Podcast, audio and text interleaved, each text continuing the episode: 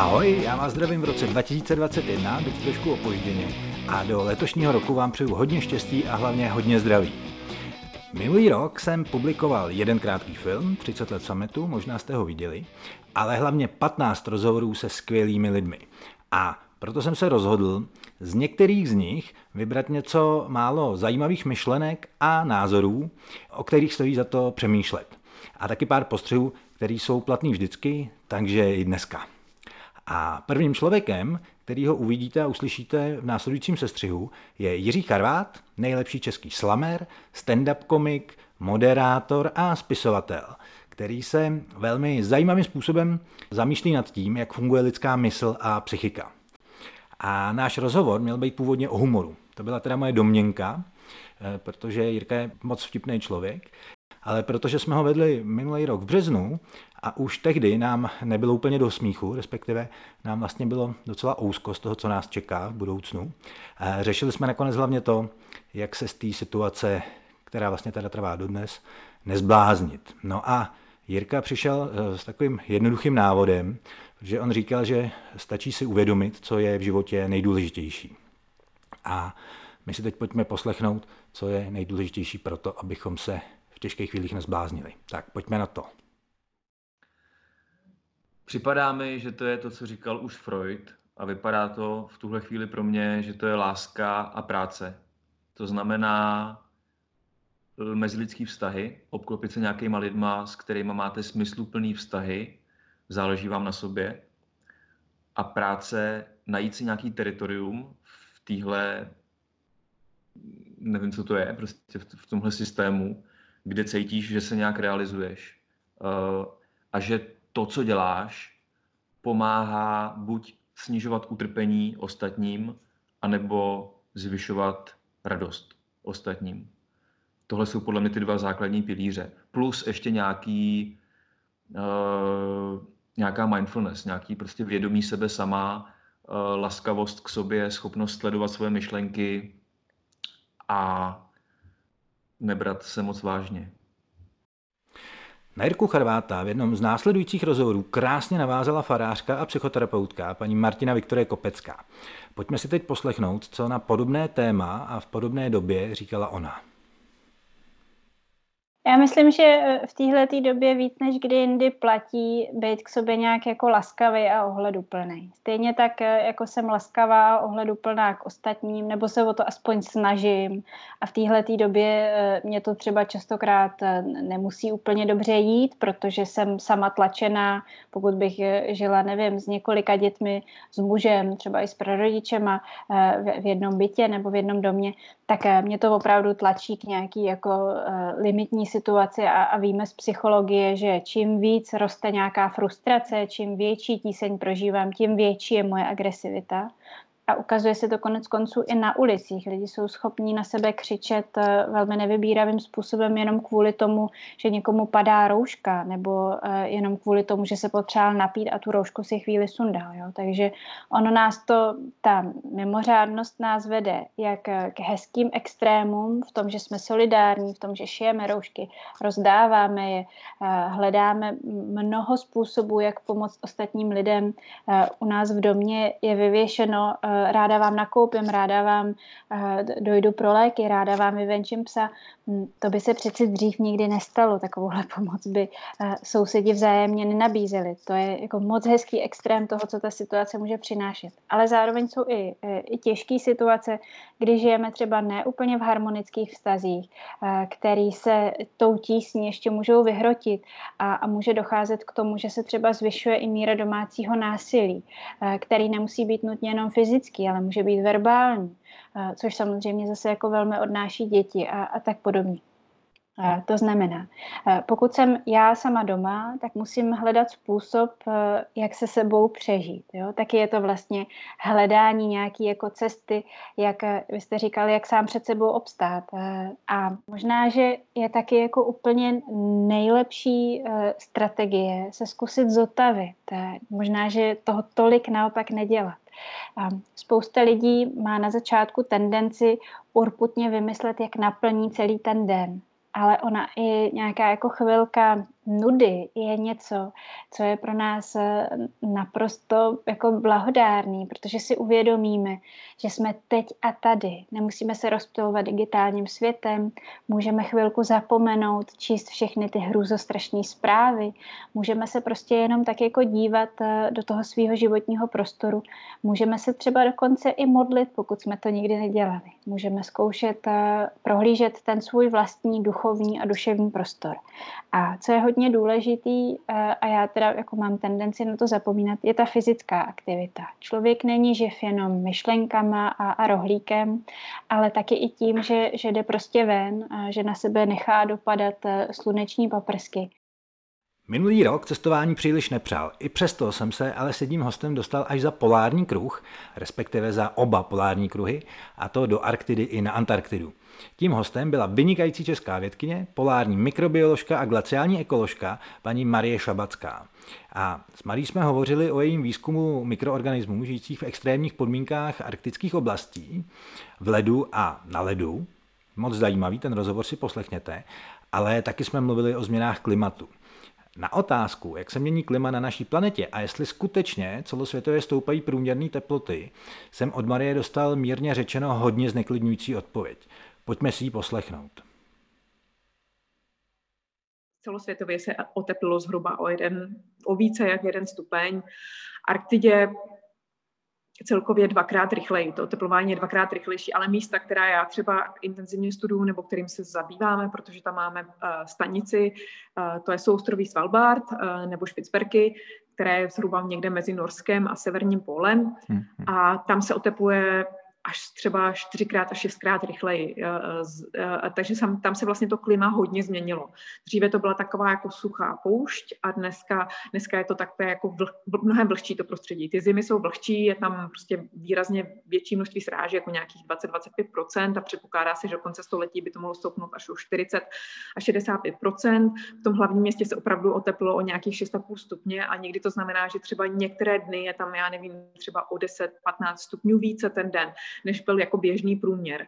A to samozřejmě má jako velikánský dopad na to prostředí, ta sněžná sezóna, kde bylo sněhu množství, je třeba o měsíc kratší. Ten sníh funguje jako takový jako inzulátor, jako taková peřina, pod kterým se prostě schovávají jako rostliny, semínka, ale i živočichové, prostě, které jakoby chrání před tou jako tuhou zimou. Ty zimy jsou mírnější, anebo naopak jsou tam prostě velké výkyvy, výkyvy, výkyvy počasí. Dochází k tomu, že ta krajina je taková, tím, že je tam větší vlhko a tím, že je tam teplej, tak dochází třeba k více k lavinám, což tam musí řešit třeba v tom hlavním městě a nejenom lavinám jako sněhovým, ale i třeba lavinám jako vlastně sesuvům půdy. Hmm. Ledovce ustupují a také poměrně drasticky ubývá mořského ledu kolem Špicberg, protože se otepluje právě i, i moře. Minulý rok jsem ale necestoval jen za polární kruh, ale využil jsem i nabídku nasednout na pomyslnou karavanu a po hedvábní stezce dojet až do dalekého Orientu. A vy jste mohli být se mnou a doufám, že jste se mnou byli. Tuhle cestu nám v rozhovoru zprostředkovali dva milovníci hudby a cestovatelé, Matěj Vohryzek a Cyril Šup, kteří se v rámci svého projektu Flip Flop Caravan vydali stopem hledat pozapomenutou hudbu hedvábní stezky. A cestou z Rumunska až do Iránu natočili desítky muzikantů a potkali stovky lidí, který napříč kulturama spojuje láska k muzice. Podívejte se na jejich Instagram Flipflop Caravan, je to moc zajímavý. Kluci mi do rozhovoru několik těch nádherných ukázek hudby půjčili a jednu z těch nahrávek nám kluci teď spustí. Takže kluci, jakou nahrávku jste eh, vybrali tady do toho sestřihu? Co si pustíme, asi necháme Matějovi. no to záleží na našem výběru. Samozřejmě Nilipek je na YouTube, Hitoko ono taky, Baran Eskli taky. Myslím si, že pro diváky bude nakonec nejzajímavější Baran Eskli kvůli jeho krásnému nástroji a něco, co podle mě určitě u nás diváci neznají. Takže bych mu dal, dal bych mu prostor pro dnešek. 100%. Tak jdem na to.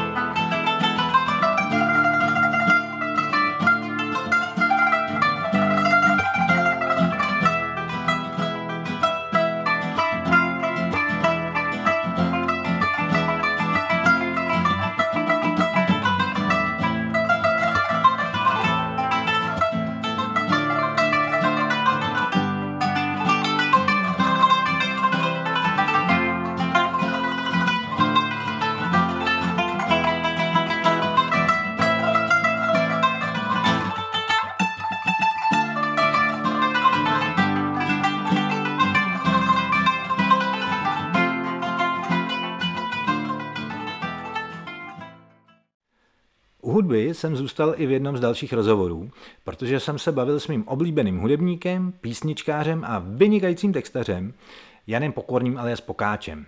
Bavili jsme se o mnoha věcech, třeba o jeho hudebních začátcích, začátcích na YouTube, jeho kariéře IT specialisty nebo xenofobii, kterou Pokáč vyloženě nenávidí. Ale v téhle ukázce, kterou si teď pustíme, se Pokáče ptám, jestli se v dnešní době vlastně hudebník uživí živým hraním, prodejem desek, anebo spíš virtuálním fungováním na platformách, jako je Spotify nebo YouTube.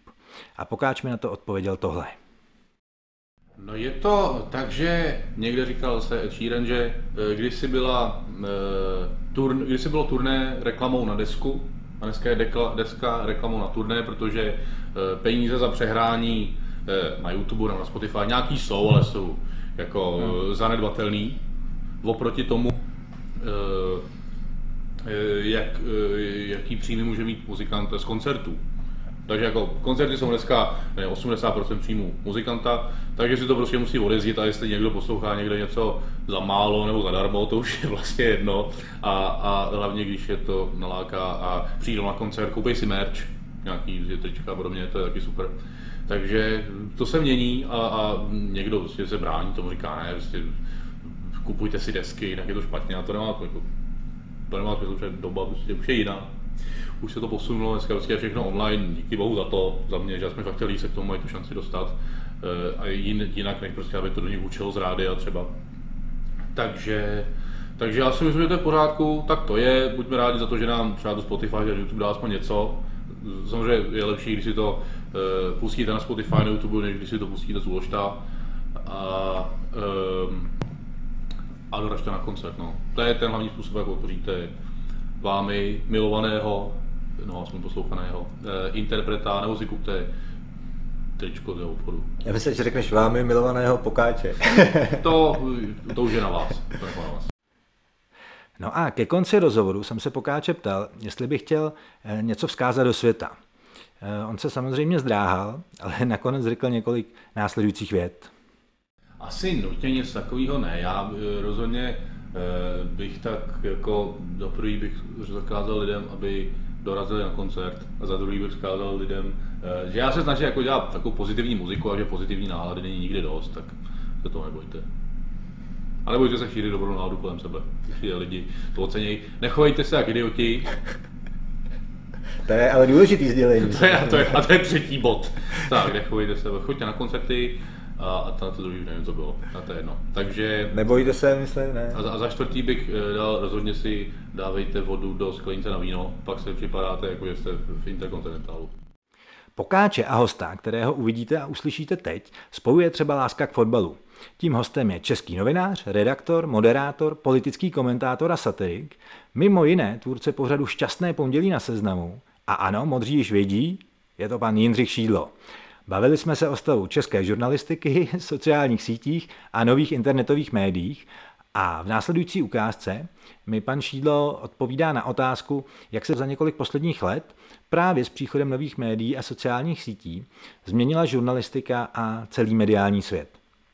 Pan Šídlo odpověď na mou eh, poměrně komplikovanou otázku schrnul eh, do následujících slov média se strašně ale demokratizovala. To, co, o čem mluvíte, že dneska každý si může natočit rozhovor, dát ho na YouTube a propagovat pomocí sociálních sítí.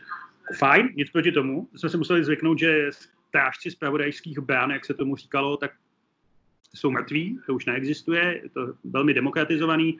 Jenom proto mluvím o tom, že je dobrý děti a možná i dospělí, jako učit, že jaký rozdíl mezi médii, médii jo? že se používají jako různé metody, že ta tradiční média jsou jako možná někdy třeba pomalejší se zdá, ale zase o to, o to jako důvěryhodnější. Já vám dám příklad, já koukám na fotbal, jo? speciálně na anglickou ligu, jsem velký fanoušek Arsenalu, smutný, a hrozně rád si vždycky v létě čtu o přestupech, kdo kam bude přestupovat. Nejvíce toho dovíte na bulvárních eh, bulvárních médiích, jo, na Daily Mailu a podobně. A BBC je vždycky poslední. Ale ve chvíli, kdy se to objeví na BBC, tak víte, že to je pravda. Akorát vás to možná nebaví tak jako ty spekulace, které jsou jinde. No a to jako obecně řečeno platí o všech médiích. Jo. Že jako média, pokud dodržují všechny, všechny pravidla, které si sami stanovila, která, která si sami stanovila, no tak jako jsou pomalejší než jako rychlý internetový a, a vý, vý, výkřiky na sítích. Jo.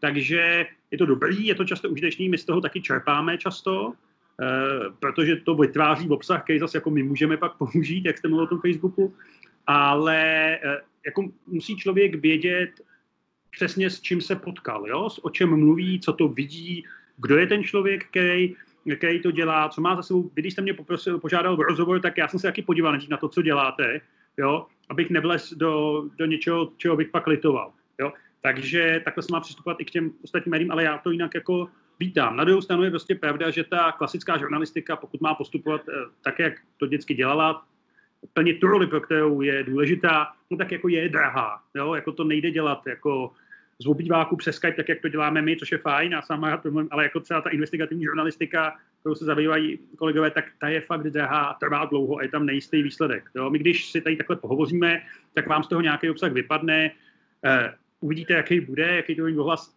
jo? ale budete vědět, že něco máte. Jo? Kolegové se často musí zabývat jsme o kterých nevědí, kam dojdou. Jo? A přesto jako musí živit rodinu, abych tak řekl, ty, ty média musí platit, takže tomhle je ten rozdíl. V minulém roce nebylo moc věcí, nad kterými bychom se mohli radovat, a přece mě jedna věc opravdu milé překvapila a potěšila. A to byla ta obrovská vlna solidarity a sounáležitosti, kterou jsme zažili na jaře, kdy jsme si všichni začali pomáhat a kdy jsme k sobě byli mnohem pozornější a slušnější, než tomu obvykle bývá. Host, kterého uvidíte v následující ukázce, se celý minulý rok aktivně věnoval dobrovolnictví. A za jiných okolností je to ale především novinář, moderátor a publicista. S chodou okolností taky působí na seznamu a vy ho budete znát z pořadu a dost. A opět modří už vědí, je to samozřejmě pan Jantuna. V rozhovoru jsme řešili mimo jiný právě téma dobrovolnictví a ochoty pomáhat, a teda taky neschopnost naší vlády, ale chtěl jsem, aby tohle bylo pozitivní. A v následující ukázce si poslechneme, jak mi pan Tuna odpověděl na otázku, jestli má být třeba i malá pomoc, i ta sebe menší pomoc, vůbec nějaký smysl. Tak, pojďme si to poslechnout. Vy jste se mě ptal eh, na to, jestli vlastně má smysl taková nějaká pomoc. Mnozí lidé, že si myslí, že prostě to nemá, když třeba ušijou pár roušek. A já prostě říkám, že jakákoliv pomoc má smysl. Že každý bychom měli udělat to, co je v našich silách. A je jedno, jestli je to něco malého nebo něco velkého eh, moře, oceán se skládá z kapek. A když milion lidí udělá tu malou pomoc, už je pár roušek, tak se z toho stane eh, to moře, ten oceán. A bez malé pomoci není ani ta velká. Takže každá pomoc má smysl a pokud můžeme, tak jakýmkoliv způsobem zkusme pomoci, protože když eh, malou pomoc udělá milion lidí, tak je to velká pomoc a je to velké moře, velký oceán a má to smysl. A věřím, že společně to dáme. Minulý rok byl ale taky ve znamení hledání kvalitních informací a rozlišování fake news, dezinformací a propagandy od informací pravdivých. O tom, jak se šíří lži po internetu a sociálních sítích a jak s tímhle nebezpečným fenoménem bojovat, jsem se bavil s publicistkou a spisovatelkou paní Alexandrou Alvarovou, která se tomuhle tématu dlouhodobě věnuje. Eh, jak se lžím, tedy fake news a dezinformacím na internetu bránit, jak se jimi nenechat emočně strhnout a jak je nešířit, schrnula paní Alvarová do několika jednoduchých, ale velmi užitečných pravidel. A kež bychom se jimi všichni řídili. A ta pravidla si teď Pojďme poslechnout. První z nich je, že než něco nazdílíme, tak bychom si to měli přečíst. 60% veškerých obsahů, které lidi sdílejí na sociálních sítích, zůstává nikdy nepřečteno. To znamená, hmm. je tam nějaký titulek, který mi prostě mluví z duše, tak já to tam pinknu, share, sdílet, že ať to všichni vidějí. Nepřečtu si. Tak to je první věc. No go. Nikdy. Přečíst. Hmm. Často pak zjistíte, to není úplně to, co psali v titulku, asi bych neměl. Jedna věc. Druhá věc. Když si přečtete titulek, protože takhle dělají profesionálové dezinformace nebo manipulace, ne, nemluvíme jenom o dezinformacích, mluvíme o online manipulaci. Když si přečtete ten titulek, je to první, co ucítíte, strašlivý hněv nebo strašlivý strach? Pozor, když to budete číst s velkou opatrností, protože jestliže už v sobě ten strach a hněv cítíte, pak nejspíš konzumujete manipulační obsah.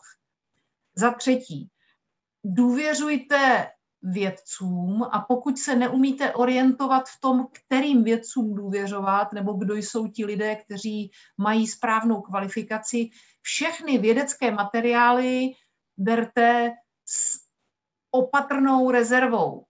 Velkou vlastností manipulátorů je, že si najdou takzvaného, říká se tomu užitečný idiot, to znamená, už v 80. letech, kdy nebyl internet, si Sověti našli eh, východoněmeckého vědce ruského původu Jakoba Segala, který se podepsal pod studii, že AIDS vznikl v amerických válečných laboratořích. Nebyla to pravda.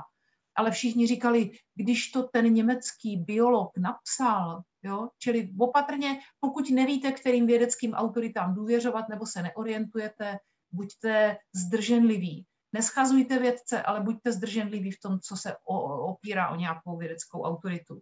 Další věc. Konzumujete nějaký obsah, je podepsaný, je pod tím napsaný, kdo to napsal. Další věc. Pochází to z webu nebo zdroje, kde je redakce napsaná, jak se jmenuje šéf redaktor, jak se jmenují redaktoři, kdo, kdo je majitel. Když si projedete všechny jejich zprávy, jsou tam seriózní zprávy nebo mezi nimi najdete taky Eh, chválu Vladimíra Putina a, a eh, eh, odkazy na notoricky známé dezinformační zdroje jako Russia Today nebo Sputnik, nebo, čili to, je, to jsou další indikátory, jak zůstat opatrný. Poslední věc je pozor na notorické nosiče dezinformací, ve kterých se vyskytuje nejčastější infekce, a to jsou facebookové skupiny a řetězové e-maily. Kdy, jestliže vás někdo přidá do nějaké skupiny, která vás první rok děsně baví a jsou tam super vtípky a dobré recepty, to neznamená, že po roce vám do toho nezačne pouštět jedy, dezinformační jedy a manipulativní jedy. Takhle se to dělá. Čili jakmile se v nějaké skupině začnete cítit dobře, najednou tam někdo začne valit obsahy, ze kterých vám lezou oči z dílků. A stejně tak pozor na řetězové maily od kamarádů. Ten kamarád to neví, on to myslí dobře. On to dostal od kamaráda a on zase od kamaráda a ten zase od spolužáka a všichni si navzájem bezí sebou důvěřujeme, ale na začátku toho řetězu je někdo, kdo ten mail vytvořil proto, aby nám zamotal palici. Takže opatrně. Hmm, hmm, hmm. To, že to dostal, že když máte v adresním řádku spoustu adresátů, už, by, už byste měli zbystřit. A poslední věc, kterou můžete udělat jako občaní, pište svým poslancům. Sociální sítě jsou nebezpečný nástroj, který podlamuje mentální zdraví populace, kognitivní zdraví populace. Je to tak, nedá se s tím nic dělat. Oni to nezamýšleli, ale stalo se to. Pište svým poslancům, upozorňujte na to, že si přejete, aby tahle věc dostala nějaký regulativní rámec. Minulý rok byl pro hodně lidí hodně nešťastný z různých důvodů. A hodně lidí dneska kouká do budoucnosti s velkou obavou. A proto bych eh, tenhle sestřih rád ukončil eh, slovy naděje. Slovy naděje, která pronese farářka a psychoterapeutka paní Martina Viktorie Kopecká, kterou už jste v sestřihu slyšeli. Pojďme si její eh, slova poslechnout. My v tom nejsme sami. I kdyby jsme nakrásně byli sami doma, tak eh, v té situaci a v tom životě nikdy nejsme sami. Eh, křesťani říkají, že tam, kde se sejdou dva nebo tři, tak tam je Bůh mezi nimi přítomen. Já mám teď v těch posledních dnech pocit, eh, i když se nesejdu s nikým, takže Bůh je v tom životě přítomen. Možná je to paradoxní, možná to zní bláznivě, možná to někomu bude připadat jako největší naivita ale ten, ten vnitřní pocit toho, že, že ty věci dobře dopadnou a můžeme mít za chvilku, zítra, pozítří, jenom to prostě nesmíme příliš brzo vzdát. Pod slova paní Kopecké se nejde než podepsat a proto vám do letošního roku přeju hlavně to, abyste nestráceli naději a pojďme všichni společně věřit, že letošek bude lepší než ten rok minulý. Taky vám chci moc poděkovat za to, jak hojným počtu sledujete moje videa a hlavně, že posloucháte moje podcasty. Těch 10 tisíc eh, poslechů mi dělá opravdu radost za těch pár měsíců. Eh, veškerý obsah najdete na mém webu svobodnýprostor.cz a tam najdete všechno od článků, videí, podcastových platform až po fotky. Obsah svobodného prostoru najdete pod dvěma hashtagy, pod hashtagem punktalk a pod hashtagem svobodný prostor. Punktalk, protože ty rozhovory jsou čím dál punkovější. Budu moc rád, pokud budete odebírat můj eh, YouTube kanál, to bylo super, zase svobodný prostor, a nebo facebookovou stránku, to bych byl taky moc rád, kdybyste eh, se o ní zajímali, abych mezi vás dostal ty rozhovory. Samozřejmě můžete obsah odebírat, teda hlavně podcasty odebírat na Anchoru, Spotify, Google Podcasts, eh, Apple Podcasts, anebo na českém webu česképodcasty.cz a tam můžete moje rozhovory i hodnotit. Stačí mi pět hvězdiček, víc dávat nemusíte. To bych byl, to bych byl rád. A Mimo rozhovorů jsem minulý rok natočil i krátký film, který se jmenuje 30 let sametu. A v něm mnoho osobností našeho kulturního a společenského života popisuje, jak se dá dívat na naší nedávnou minulost a s jakou představou bychom se mohli dívat do budoucnosti. Film najdete na YouTube kanálu Svobodný prostor a pokud vás zajímají myšlenky lidí, jako je Tomáš Sedláček, Ladislav Herián a spousty dalších skvělých lidí, tak si myslím, že by vás tenhle film mohl bavit a mrkněte se na něj a napište mi tam váš komentář. Moje rozhovory mají podtitul Rozhovory s lidmi, kteří mění svět k lepšímu. Pokud o někom takovém víte, nebo o nějakém skvělém projektu víte, tak budu moc rád, když mi o nich dáte vědět a třeba o nich natočím reportáž nebo rozhovor. Ode mě je to touhle cestou už všechno. Mějte se krásně a hlavně se držte a věřte, že letošek bude mnohem lepší než ten rok předešlej. Mějte se hezky. Ahoj. Svobodný prostor. Rozhovory s lidmi, kteří mění svět k lepšímu. Pod hashtagem Svobodný prostor najdete další obsah na webu, Facebooku, YouTube, Instagramu a dalších sociálních sítích a platformách. A na tomto místě se sluší poděkovat mojí oblíbené půlpankové kapele Špuntkleně, která mi půjčuje do videí a podcastů hudbu. Děkuji samozřejmě všem účinkujícím a hlavně vám, posluchačům, posluchačkám, divákům a divačkám a doufám, že se vám moje videa a z nich vyrobené podcasty líbí. Takže vám všem velké díky a budu se těšit u dalšího rozhovoru. Mějte se krásně. Ahoj.